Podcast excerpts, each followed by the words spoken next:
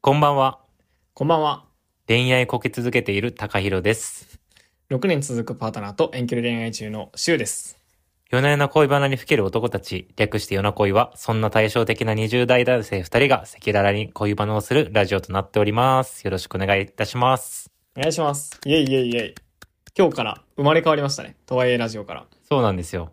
あの、名前がね、とはいえラジオから夜な恋に変わりましてですね、それに伴って、あの、アイコンの画像もリニューアルして、なんとしかも、もっとね、より多くのユーザーさんに広めるために、あの、TikTok まで始めて、あ、生まれ変わってん なだいぶ生まれ変わったんで ね。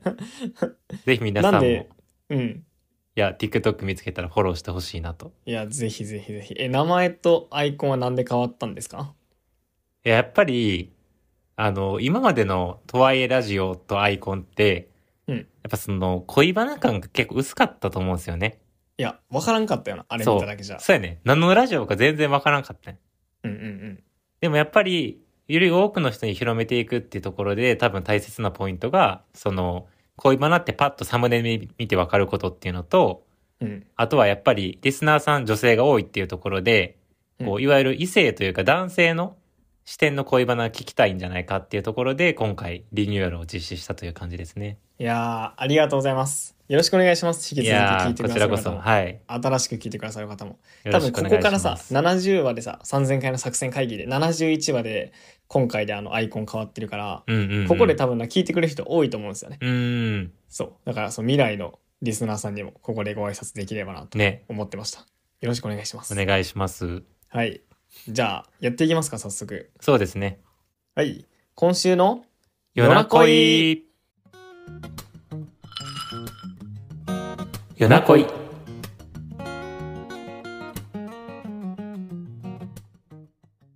いやー今日僕がテーマ持ってきましたお何でしょうか、あの愛するということむずすぎわろたっていうテーマで話せたらなと思うんですけどああなるほどね。これは知ってます愛するということこれはあれじゃないですか。この我々のラジオでもおなじみのエーリヒ・フロム先生が書いた著書ですね。はい。エリヒ・フロム先生が書いた著書です。はい、はい、はいはい。あのーちょっと最初になんかどういう本かというのを話しておくと、うん。 まあ、要はなんか愛は技術であるみたいなことが書いてるん ですよ。うんうんうん。で、まあ、これは結構救いで、その、自分愛するの苦手だなとか、なんか愛してもらえないなみたいなのがあると思うんですけど、こう、それは結構難しいことなんで、訓練というか、その、能力、その技術なんで、練習すれば誰でもできるようになるものです、みたいなことが書いてるなるほ面ど。では結構救いがある話だなと思って確かに確かに僕好きだったんですよ。うんうんうん。でえっとまあなんでそのちょっとずつナルシズムだったりとかをあのなんですか乗り越えてというかうん。ちょっとずつそれを薄めていってあの友達愛とか家族愛とかを超えてなんか愛の対象をどんどん広げていきましょうみたいなうん無償の愛にしていきましょうみたいな話なるほどね。です。でまあこれ結構まあ面白いのは面白いんであのぜひ聞いてる方は読んでいただけたらなと思います。はいはいはい。はい。まあでも、むずないという話を ちょっとやりた くて。え、どういうところが難しいなって感じたいやー、結局その無償の愛みたいなのって結構難しい。うーん。じゃない確かにね。そう。で、え、あれやんな、うんその、ギブアンドテイクじゃなくてギブし続けろって言ってるってことそやうろそうフロそムうはそう。もうテイクとか関係ないと。あで、まあ、なんやろな、まあ主張としてはなんか言葉とか、そうんうのん気持ちだけじゃなくって、あの、愛するっていうのは動詞なんで、あの、行動で示しましょうみたいな。なんか花の例が出てくるんですけど、ーうん。そう花が好きだ好きだと言ってても水とか日光与えなかったら枯れるんで水をちゃんとあげて日光当たるところに置きましょうみたいな書いてるんですよ。なるほど。でそれはいいんですよ自うんうん分うん。が愛するという動そうや詞な的な動きをするにはね。でもじゃあそれをした結果帰ってこないみたいなことが、まあ、あるわけでうーん。でそれでも与え続けるんですみたいなしその無償の愛ですよね。うんうんうん。まあ、ちょっとむずい。いやー、これ、多分、この無償の愛できるやつはさ、うん、もう50代やからよ、この書いてるやつ本人あが。そうやねで僕そう調べたんですよそうそうそうそうあのエーリヒ・フロムさんは1900年生まれなんですようん。で「愛する」ということを書いたのが1956年なんで、まあ、56歳の時に出したんですよいやー、もうそれは、そうそうそうで、まあちょっと50代じゃんみたいな。で、僕24やんと 思って、あの、2倍以上生きてたらそれいけるんじゃないかみたいなのを確かにまあ思ってたんでね。持ってきたんですよね。あそう。あれな、なんでこれ持ってきたかというと、あ、うん。結構なんか今遠距離恋愛中なんですよね。自はい己はいは紹いはい介した通り。で、その結構僕がなんか結構その行くことが多い。相相手の場所に、パートナーの場所うんうんうんうにん行く場所が多くて、なんかけなんか僕ばっかり行ってんな、みたいな、ああ。なんかどっかで思ってたみたいで、でその頭の中では、いや、僕が行きたいから行ってるんですって思って行ってたんですよ。うんうんうん。でもなんかどこかでこういや自分ばっかり言ってんなみたいな気持ちがあって、うん、不満が溜まってることに気づいていや愛するということあんまり実践できてないなーっていうところからなるほあど。の考えてたんですよね。あそあ。うそうでよくよく調べてみるとあの56歳やんけブラブ ラって思って それは無理やろみたいな。 そうそうこの20歳の20代の時にあのどうやって実践するかも教えてほしいなっていうのをはい思ってます僕は。いや、そうやんな。っうんていうかさ、その世の中に溢れるその遠距離ノウハウでさ、うんその、片方だけが行って、片方だけは行きませんで関係が成立するって私聞いたことないんだけど、どどうなるほど。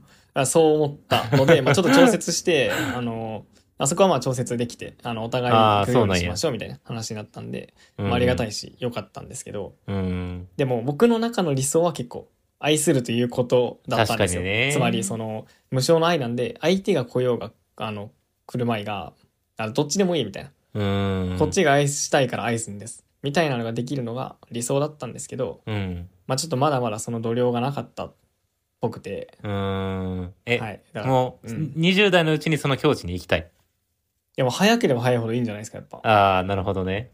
そう、でも、やっぱステップだと思ってて、はいはいはい。いきなり無償の愛領域にまではいけないうんうんうん、から、なんか、どう20代とか、まあ最初の段、あ、そう結構最初は、ななんだろうな、最初のステップは書いてるんですよ。そうんうのん対局のナルシズムとかのところからは、まあ要はこう自己愛みたいなところからは、どうやってこう、あの、そこからはまず、こう、ステップ踏んでいってみたいなのは書いてるたんですよ。うんうんうんうん。 でもじゃあナルシズムじゃなくなれば無償の愛になるかって言われるとそうじゃなくてうん。多分分からんけどうーんなんかじゃあ同等に愛することをやってみましょうでちょっと増やしてみましょうで無償の愛に行きましょうみたいな多分今の3段階でしか言ってないけどこれが多分何十段階ぐらいあるはず でああ、なるほどね。そうだからまずどのステップ踏めばいいのっていうのをああ。僕は知りたいんですよね。なるほど。その、無我の境地に行くためには何をしたらいいのかと。そう何したらいいんやろうな。難しいな。えどう高弘さんはどうその無償の愛的なのにそもそもさうんうんうん。なんかどういう意見を持ってるいや、私も結構、テイクを求めない無償の愛みたいなのは一時期憧れてたよ、すごい。はいはいはいやっぱ、特にその、この、愛するということを読んだの、私も、あのー、恋愛ですごい悩んでた時期に読んだから、うんうんうわみたいな。なんか、こんだけ一人で悶々と悩んでる自自分浅はかと思って、うんここをやっぱ目指していかなあかんねんなって当時は思ってたんやけどえ、いつっす大学生の時そうそうそう、大学うん3年生ぐらいかな、うん時に思ってたんやけど。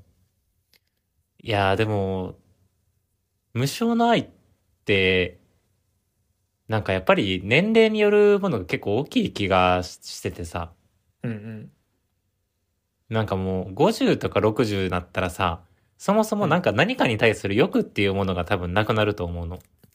ちょっとずつねそうそうそう。減ってきますよねだから別に、その相手の見返りを求めるって、まあ欲求なわけやん、それって。うんでもなんかもう、その、そういう欲求すらなくなって、ある意味もう死ぬ準備をしてる段階やから、なるほどねなんか、その世の属性のことに執着しても意味がなくなるわけよ、もはや。うんだから何を残せるかみたいな考えにあなってそるうそうそうそうそううそうそう。だから、もう別に、あの、愛はギブなんです。相手からの見返りは求めませんになっても、まあおかしくはないやろうなっていうう感じ。んわかるうーん。いやそうやねだからこのもうフロムが25で愛するということ書いてたらもう感服いたします化け物やなもうはいでもまあそうなんですよね56か僕も56やったら頑張ったらいけそうやな 思ういやだから今まあむずいよねって話をしたかったんですよね。あ夜な夜な恋バナにふける男たち、夜ー。な夜な恋バナにふける男たち、夜な夜な恋バナにふける男た。ち。何からすればいいか考えたい、逆に。むずいのは分かったけど、うんうん。どこから取り組んでいくのかをちょっと考えてみたい。うーん、確かにね。何から取り組むかか。なんかやったことあるうーん。昔、その、ああ、全然自分浅はかやったってなった後になんかやったことあります ええいや、その時はなんか、分かったつもりになってたから、あ、もうこれでいけるわと思ってた。いや、そうそうそ うそう。そうさせがちやねん、このう本。ん。オッケーオッケーみたいな。でもむずいねんな、その知るとできるは全然違うみたいな。うん。まさにそれやなと思って。そうやな。どういうステップ踏んだらいいやろ。なんかそもそも、そのステップを今登ろうとしてないから、あんまりピンと来てないっていうのあって。なるほどね。そうそう。だからもう、なんなら、いや、ギブアンドテイクしてくれへん時点で、もう、嫌やもん、自分はって思ってる。へえそう、だから、いや、なんかその、ものにもよるよ。もちろん見返りというかさ。ー。うんうん。例えば別に、なんか、うん、例えば何やろ。今日ご飯作ってあげようって言って作って、うん。で、うん後日、なんでご飯、この間作ってあげたのに作ってくれへんのとは別に思わへんけ ど、うんうんうん。例えば何やろうな。誕生日お祝いしました、みたいなこっちが。うん。やのに、お返しっていうか、自分が誕生日の時は何もしてくれへんとかは、私結構それはギブアンドテイク求める。うん。なるほどね。そう。やっぱなんか大切にしてることこそ帰ってきてほしい、ね。あ、そうそう、帰ってきてほしいなって思っちゃう、正直。う。うん。だからそこで帰ってこんかったら、あ、なんか大切にしてることがお互い違うかったんやなっていう判断になるかな。うんうんうん。ほんのどうすんの怒 れる。今や、早いな今やったら。らそう言えるかなって感じ。ああ、なるほど。そうそう。だから昔は結構、なんやろ、ほんまそれこそ、うーん、誕生日とかも、まあ実際あったの。やっぱりうん私がそのプレゼントとか結構頑張って準備してあげたのに、うん。なんか、その当日、ごめん、ちょっと用意できひんかったから、また後日で、みたいな感じで、うん、まあもちろんもらえてすごい嬉しかったんやけど、2ヶ月後とかやったよね、それが。結構後日やね。そう、結構後日やって。 うん、まあまあ、向こうが仕事で忙しいとかそういう事情も理解してたけど、うん。なんかすごいそのい時やわはないがしろにされてんなっていう感じがしてたの。うん。で、それをなんか言えばよかったんやけど、うん。なんかダサいなと思って言うのが。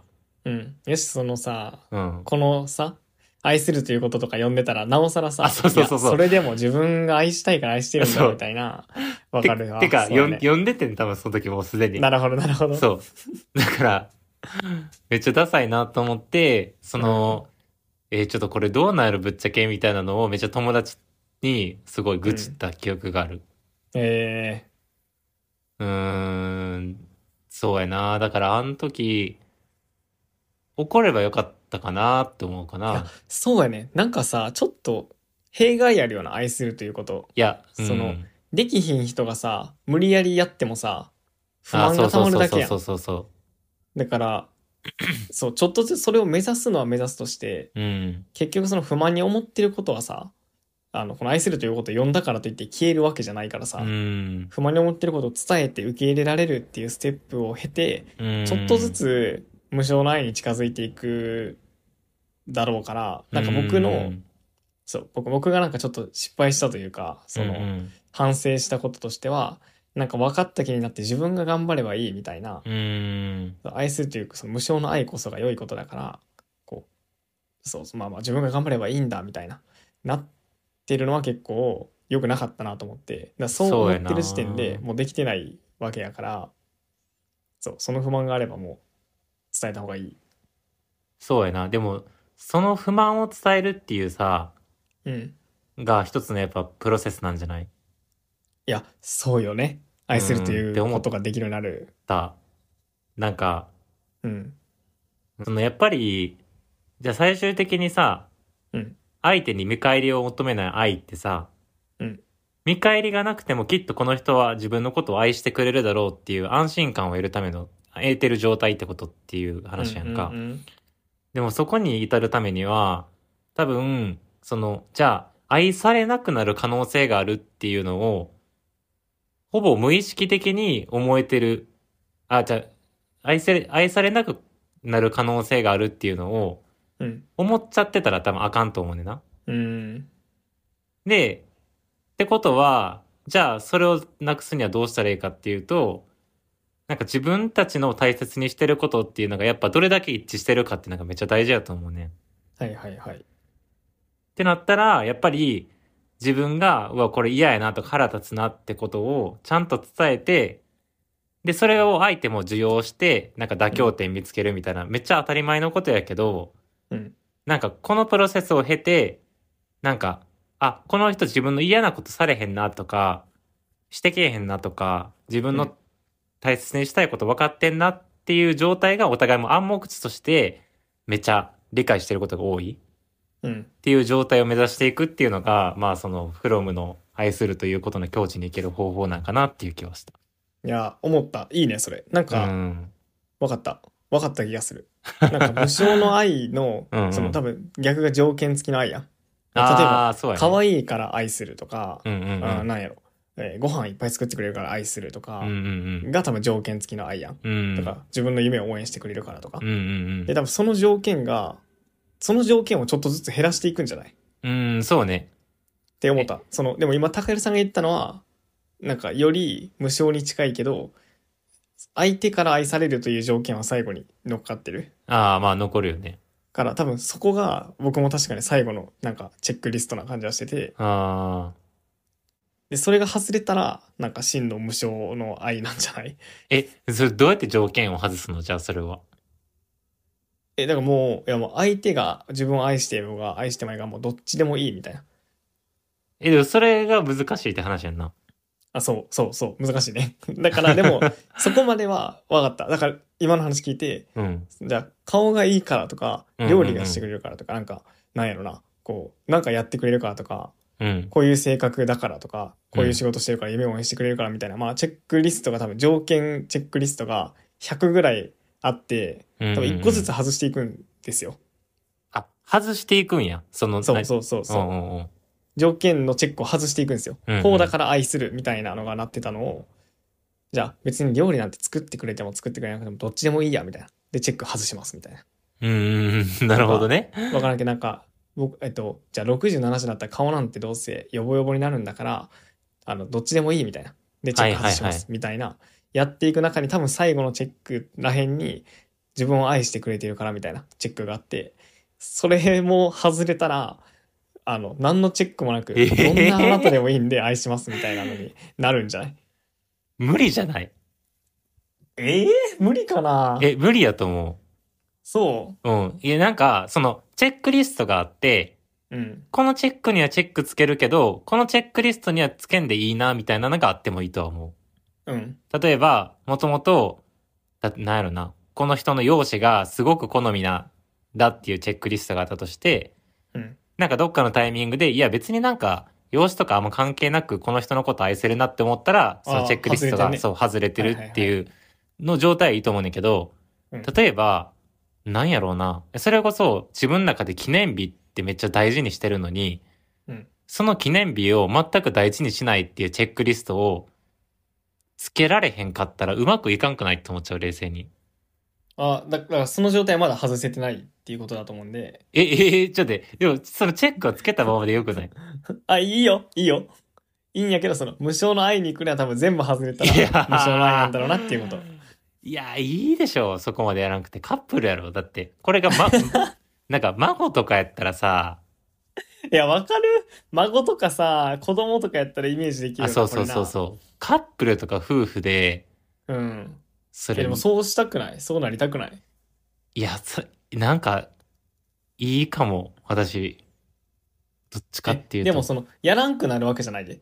お互いに、うん。そんなのどっちでもいいけど愛しますっていう状態になってて、でも、うんでも結局、お互いにそのスタンスがあったら、いや、愛してるんで、例えば、結婚記念日とか大事にしますとか、うんうんこうなんかねぎらいの言葉をかけますみたいなのは結果的にこうなくなるわけじゃない何にもなくなるわけじゃなくてうんでももちろんやるんだけどやらなくても愛するっていうことができるっていうことええ無理やと思う。無理ですかそしうん、そしたら、結婚してたら離婚して別のパートナー探すかな。へえ、すごい。うん、だって、いや、もちろん、私が全く変われへん人間やったら別にいいと思うの。うん。なんかもう、結婚してから死ぬまで、自分の環境とか、その時々で感じる感情が変化せえへん人間やったら、うん多分別に相手が誰であろうと何であろうと OK で済むと思うねんけど、うん。うーん、なんかそうじゃない気がしていて、うん相手も変化するし自分も変化していくやんか。うんってことは、なんやろうな、その変化っていわば条件なわけやろ言ってしまえば。そうそうそうってことは、やっぱその条件のチェックリストをお互い更新し続けていくしか、パートナー関係が続くってことないんじゃないかなって思ってて。更新してるな。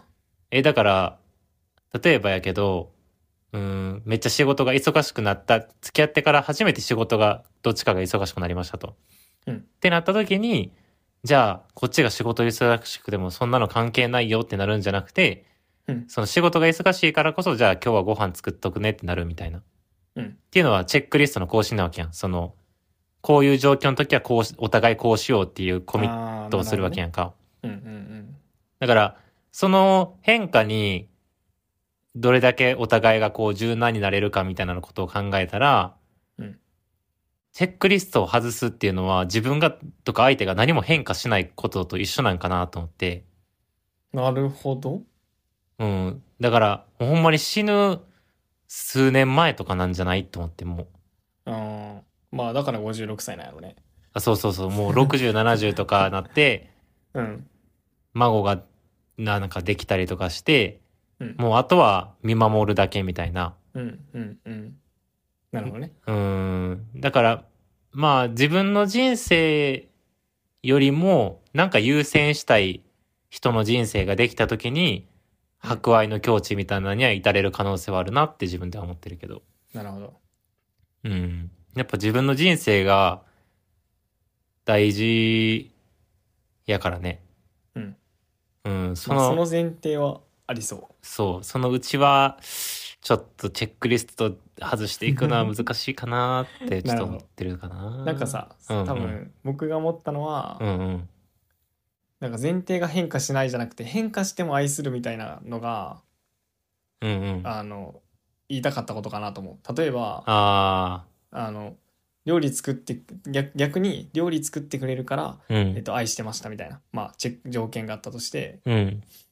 じゃあ相手が仕事忙しくなって料理作れなくなりましたみたいなことが起こり得るわけでうんうんうん。じゃあその時にあのあれ料理作ってくれてたから愛してたのに作ってくれなくなっちゃったんじゃみじゃんもう愛しませんみたいなのになるうーん。のえがなくなるのがチェックを外すということかなと思うえどっでもちさでもいいよっていう。例えばさ、シュウ君に対してさ、うん、え、なんかビーガンってめっちゃ嫌なんやけどって言われたら分かれんああなるほどえそういうことじゃない確かに嫌なことをされるということか。あそうそうそうそう。だから、例えばその料理とかってめっちゃ小手先っていうか、はいはいはいそうだね。なんそうかだね習慣レベルの話やけど、うんほんまに自分の大切にしてることっていうのが、うんやっぱ時々によって変化すると私思うの。うんだから、それを抜きにして、何にしても愛しますよは結構厳しいんじゃないかなって感じかな。確かにさ、さすがにビーガンを否定する人と付き合われへんくない確かに。うん。じゃあどうするんやろうな。えーだから、一定の距離があるというか、そうやな。離れて愛するになるんかな。うーん、やったらなんか、イメージそうやな。え、これでもだっ確たかな。に、なんか確かに、なんか全部を譲るみたいな、人生全部、もうあげますみたいな感じじゃないと思う、確かにう僕も。ーん、そうやな。自分の人生がある上で、やな。だから多分これもう結婚してるしてないとかも関係ないんかな。 もうなんかあうーんごちゃごちゃになっていたな。 まあまあ、わかった。でも思った。そのチェックを外していくことはでも、ちょっとずつ外すといいなっていうのは僕はでも思いましたね。うーん、そうやな。いや、でも譲それうないか。多分で譲れないチェックが絶対あるんですよ、あ、そうそうそうそう。そ、そうそ、そこにね。そう。で、そこはもう、まだちょっと譲れないチェックついてるところがあるんでこれとこれとこれとこれだけは守りたいんですみたいな、まあ、僕だったらうん例えば仕事はしたいですとか、えー、ビーガン生活は続けたいですとうか、ん。とかとかがあってじゃあここはもう譲れませんみたいな尊重してくださいっていうのを伝えうる、んで多分相手からも伝えられるで尊重し合うみたいなのがなんか現実的なこう愛し愛されみたいなうん。関係なんでしょうね。え、でも、あれやと思うで、その、さっきさ、あの、うん冒頭で、あのー遠距離で自分だけ会いに行ってて不満やなって思うっていう話してたやんか。うんうんうん、そのチェックリストは外さへん方がいいと思あそうだこれはだから今僕まだ外せなかったんですよ。う。うん、うん、絶は対ずはずあかんと思。そう 外せるあの土壌というかあの器量がなかったのにいや外すんだっつって外した結果あのガタが来たんでうん。やっぱこれチェックつけたままにしますっていうのをあのやりましたね伝えましたねしかも外れへんと思う。その、ないんか、や外ーどしうちゃかななんかね、いや、なんか外しちゃダメなチェックリストやと思う。なんかそれって。 なるほどそう、なんか、結構、なんていうの、ちょっと譲歩しすぎっていうか、うんちょっと背伸びしようとしすぎな感じがする。でもあもそうやし、そうやってほんまに心から、あ、別に外していっかってほんまに思えるんやったら全然外した方がいいと思うけど、うんや今思ったは死そう守すべきよ。そう思ったあの、うん、外すんだ頑張ってやったら外さん方がいいなと思った、うん。なんか多分自然に外れるあもんそやうなとそ思うったそうそうそう。まあこれもいいわみたいななるのが気づいたらそのわその時で忘れるみたいなね。いやそうやなそうやな、んなんか頑張って外すもんじゃないなとうん思いましたね、なんかはい心でうってなるんやったらそれはもう大事なチェックリストな気がするな。そう思ったそんな感じにしますかなるほ どねいやーでもフロムはすごいななんかここまでいや人ーをすごいよ悩悩ませてくるねんから。確かにいやでもやっぱだからこそ本質的なんじゃないだからこそ難しいんやろうねまあいいいいいい問いを与えてくれてるよね彼いやは。そう思うそう思う、んうんうんあの問いとして受け取りましょうすぐあーにできないですこれははい確かでにもまあ目指すのはいいんじゃないちょっとうんうんずつ、うんうん。いってやー感そじうでですね。 まあ僕があのフロムにちょっとあの憤りというかね不満を感じたことでしたはい。はいそんな感じではいエンディングに エンディングにとか言って はい。じゃあこんな感じでね、毎日あの、高エさんと、毎日じゃな いわ。毎日のように、高エさんと僕で、あの、恋バナをしておりますので、えーはいフォローだったり、レビューだったり、お便りお待ちしております。お待ちしてます。はい。で、えっと、レビューとかね、お便りはもう、すべからく全部チェックしてますので、で、二人でね、来た来たーっつって、すっごくこうに対して、やったーみたいな、 喜んでますので、あの、ぜひともね、したためていただけると嬉しいなと思います。概要欄からできますので、よろしくお願いしますお。願いします。はい。ではでは、今日はそんなところで、はおいやす。みなさい。おやすみなさい。良い夢を。良い夢を。